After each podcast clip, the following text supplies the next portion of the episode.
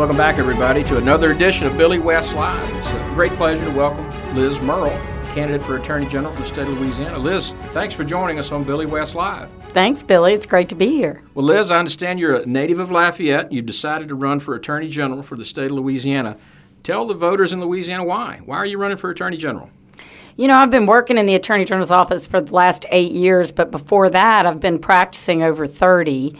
And I'm just passionate about defending the people of our state and defending the Constitution. It's basically what I've done for my whole career. And uh, having been in the job that I'm in now, I'm the Solicitor General, so I, I devote most of my time to defending the constitutionality of our statutes against attacks by um, by anybody, and um, and defending our our sovereign right to govern ourselves.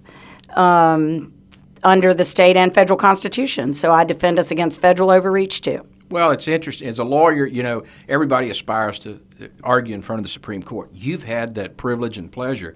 Talk, talk about that experience. So, really, pretty extraordinary when I think about it. Um, I've argued there five times now.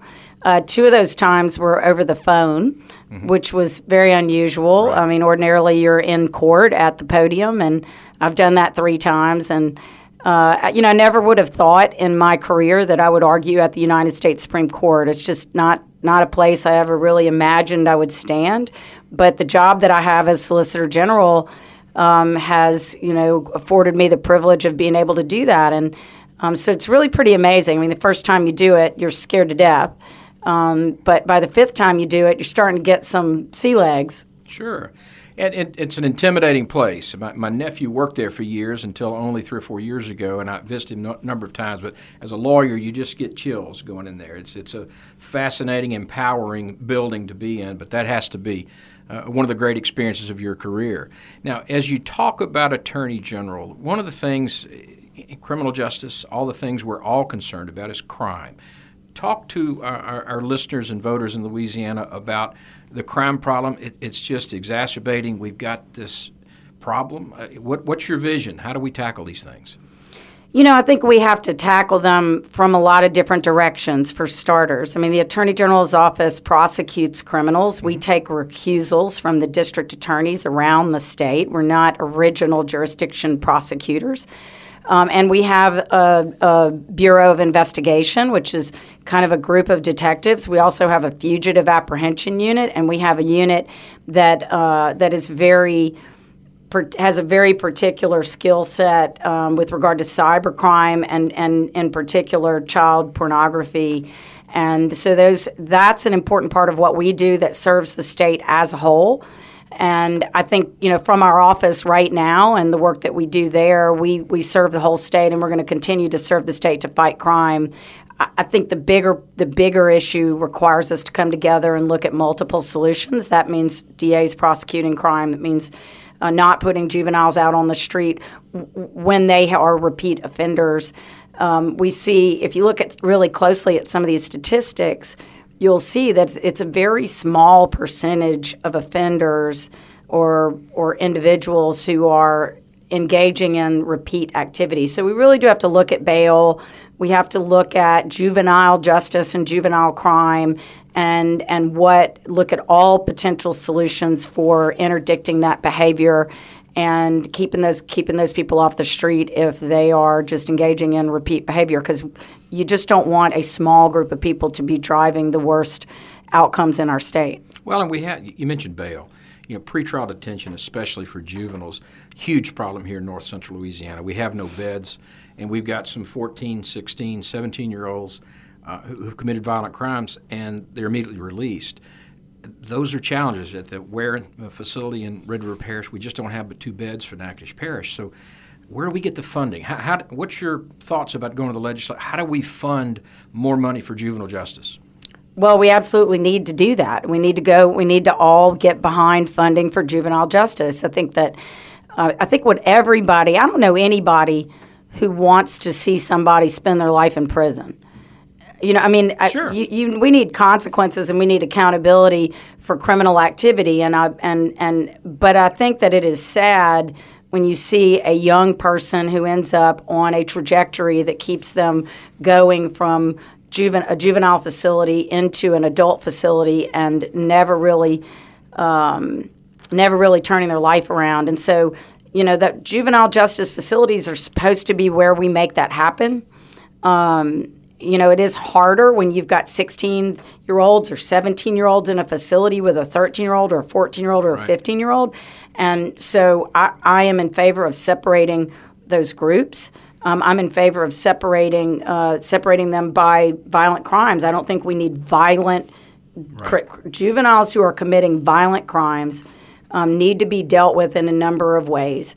Um, I'm also favoring. I also favor increasing the the uh, limit on juvenile life, which means we can, if they've committed murder, for example, we can keep them in a facility longer, even if they were adjudicated right. as a delinquent. And I think we need to be able to do that to be able to try and get people to turn their life around. Well, as you say, every citizen, it's easy to commit to being tougher on crime. We all want more safe communities and New Orleans, the challenges there, Shreveport. I mean, just the challenges in these cities are just immense. But how do we get our legislature to fund that? Those are real challenges. Those that'll be on your plate if you're Attorney General. How do we get them to focus on it and then commit the dollars to it to help do some of the things you're talking about? How do we do it? Well, we start by funding beds. Right. Um, I think we look at the beds. We look at how we need to separate them by age and by crime, you know, by behavior. I mean, it's behavioral. You know, when you've sure. got these facilities where they're attacking guards or they're attacking the, the people who serve in those facilities, you, then you can't teach. You can't have a classroom situation. I mean, it's our obligation, our constitutional obligation um, in a juvenile facility is to provide services. We've got to have classrooms.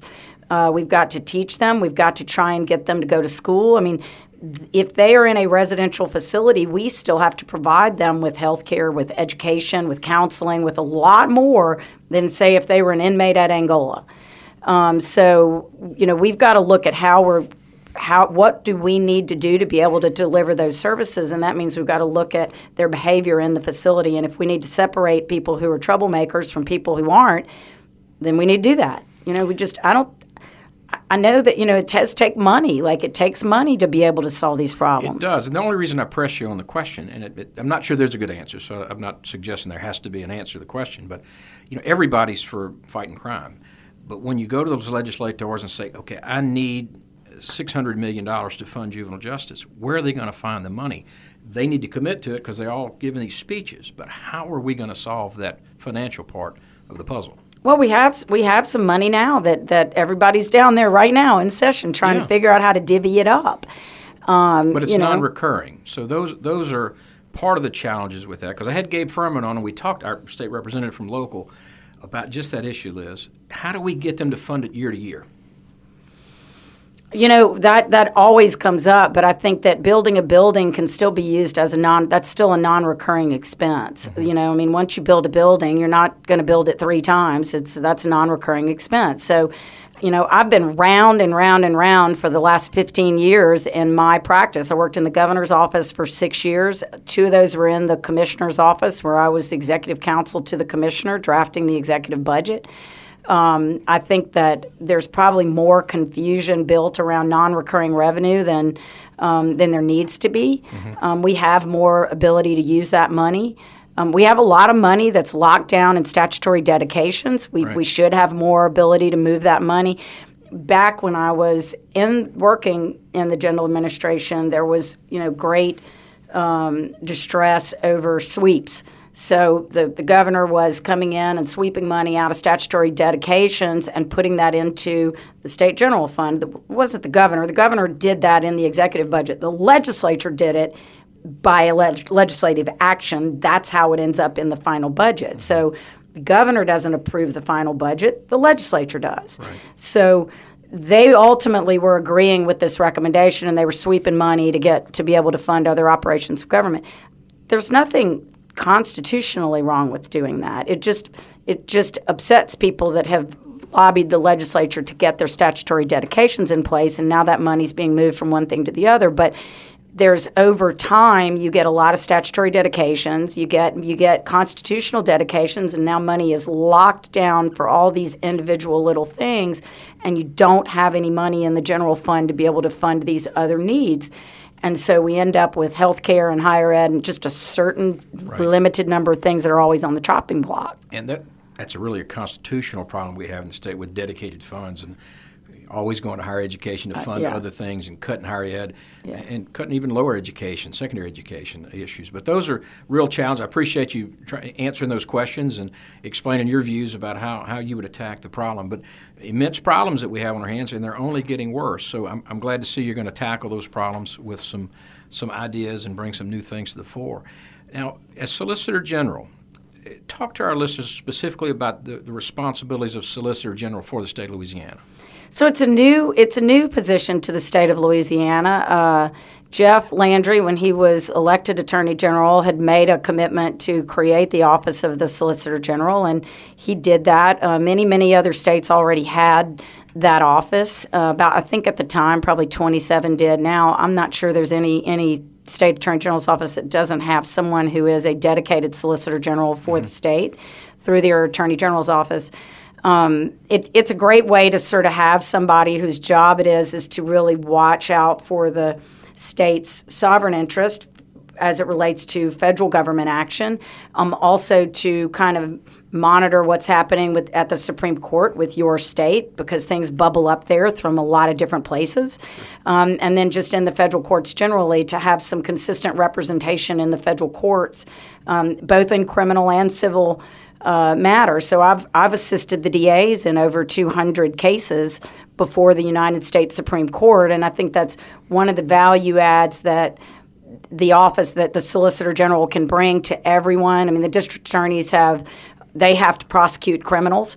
That's their first obligation, and um, and I think that that these are sometimes cases that go for a very long time through the appellate process, and they may come back. They always come back up again in federal court later, and so we need to be watching what's happening to. Um, in the federal courts because that drives outcomes across the whole state and really across three states when you think about the Fifth Circuit applying to Mississippi, right. Louisiana, and Texas. Right. Liz, it's uh, great to get to meet you. Liz Murrill, candidate for Attorney General. How can our listeners contact your campaign, contribute to your campaign?